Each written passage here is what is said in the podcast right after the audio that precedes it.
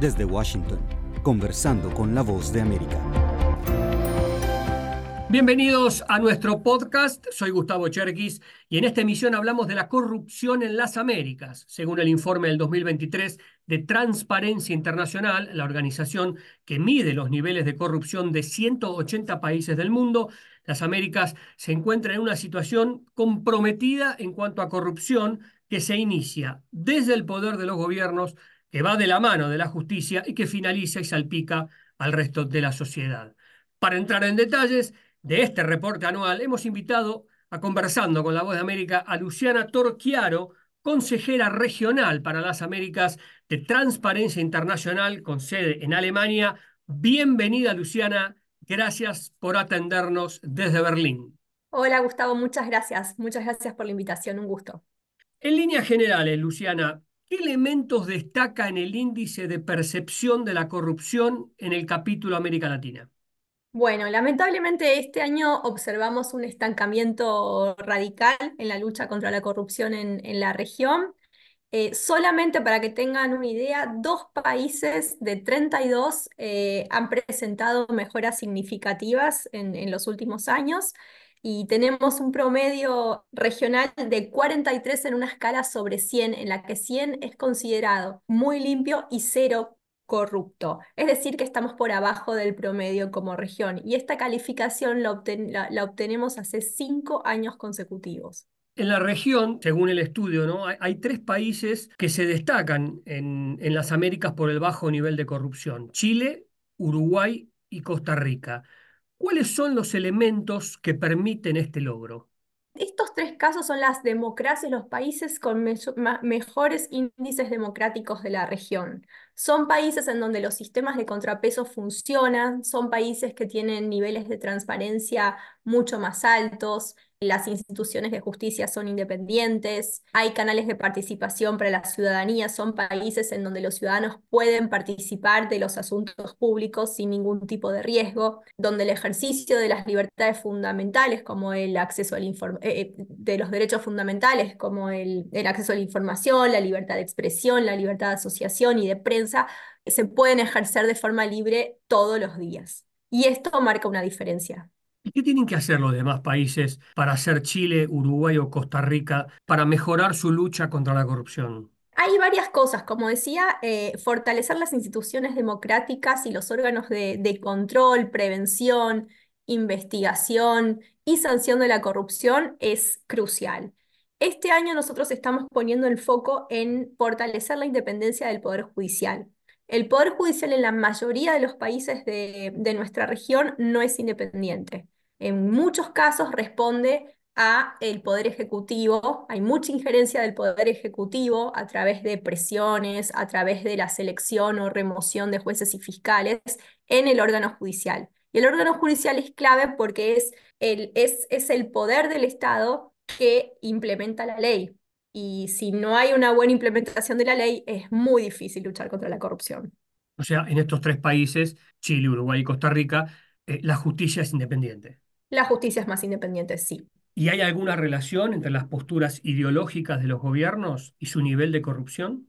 No, creo que es muy importante desmitificar que la lucha contra la corrupción o el nivel de corrupción no está asociado a ninguna ideología política. Podemos tener países muy corruptos con gobiernos de izquierda o muy limpios con gobiernos de izquierda y viceversa. La ideología realmente no, no juega un papel, lo importante es el nivel de fortalecimiento que tienen las instituciones democráticas. Hablaba hace un ratito, Luciana, del el tema de la justicia, ¿no? de la independencia de la justicia. Quizás se pueda agregar educación, o sea, la clave para cortar la corrupción son ambas, ¿es la justicia o es primero la educación? Que entender que la, lucha contra la corrupción es una tarea compleja que no recae en una sola receta o en una sola acción. O sea, es un conjunto de cosas que tienen que, pasar. Eh, como decía antes, la importancia de la sanción, de la independencia de la justicia es, puede ser un factor decisivo. Por otro lado, como muy bien señalas, la cuestión de la integridad en la función pública es crucial y también la integridad nuestra, ¿no? Como ciudadanos. También los ciudadanos eh, tenemos un, papel en la expansión, digamos, de una cultura de ética e integridad en nuestras sociedades. O sea, hay muchos aspectos que pueden influir y que pueden marcar la diferencia. Eh, no hay solamente uno. Y, vuelvo al tema de la democracia, ¿no? Hemos hecho muchísimos estudios en Transparencia Internacional donde realmente observamos países cuyas democracias son más sólidas, son los países que tienden a ser percibidos como menos corruptos hablaba de la población, hablaba de los ciudadanos. ¿Se puede ayudar de alguna manera? ¿Hay cierta complicidad en los países corruptos de la propia población?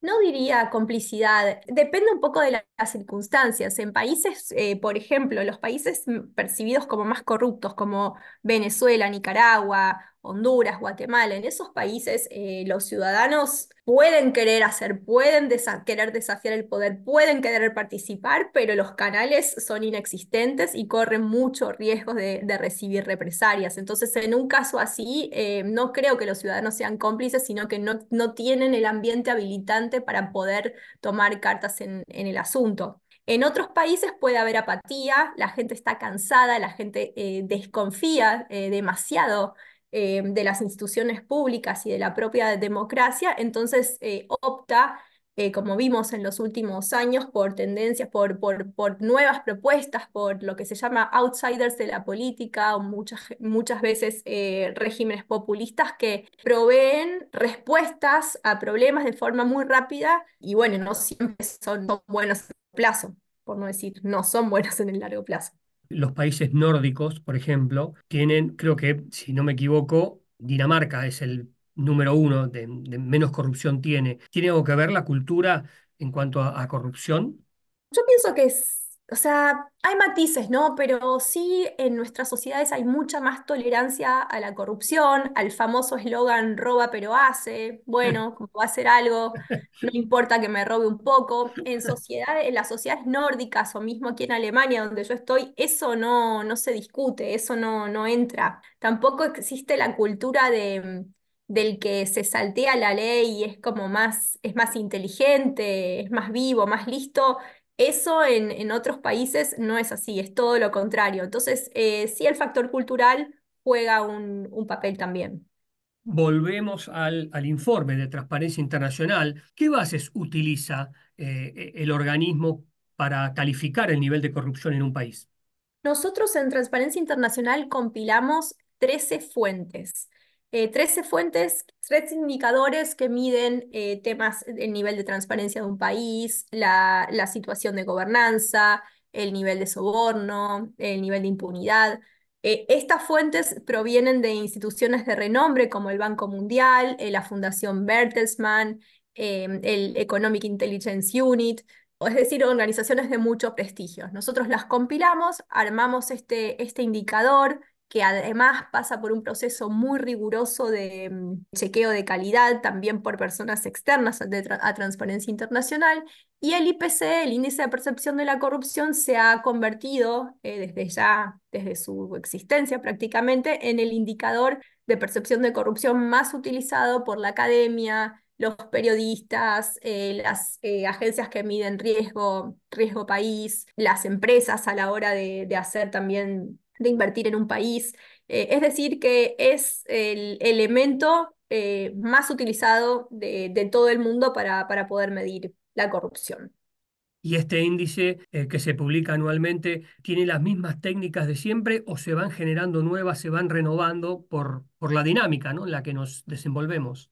El índice se renovó una sola vez. Eh, la primera edición eh, surgió, la publicamos en 1995 y en, el 2012, 2012 hicimos una revisión que nos permitió comparar los datos a través del tiempo. Por eso nosotros podemos comparar datos desde el 2012 hasta el día de la fecha. Pero como decía anteriormente, sí pasa regularmente por mm, revisión de organizaciones externas a transparencia que chequean eh, los datos. ¿Algo más que quiera agregar, Luciana? Quizás solamente decir que, es un, o sea, el índice nosotros no lo publicamos por publicarnos, por publicarlo, sino que lo publicamos para hacer un llamado. Y nuestro llamado es a los gobiernos principalmente para que tomen cartas en el asunto, porque si la región sigue estancada en materia de lucha contra la corrupción y con estos niveles de corrupción, realmente va a ser muy difícil que podamos tener sociedades más justas, con menos desigualdad, donde los jóvenes puedan desarrollar es importante realmente eh, tomar cartas en el asunto porque estamos en una situación muy crítica. Gracias, Luciana. Por favor, gracias a ustedes. Agradecemos a Luciana Torquiaro, consejera regional para las Américas de Transparencia Internacional, por su claridad y por sus conceptos sobre el reporte del 2023 del Índice de Percepción de la Corrupción. Y a ustedes, amigos oyentes, gracias de nuevo por acompañarnos en este episodio de nuestro podcast Conversando con la Voz de América. No olviden que cada día, de lunes a viernes, podrán encontrar contenido actualizado en nuestro perfil de YouTube y en la página web vozdeamerica.com. Los esperamos.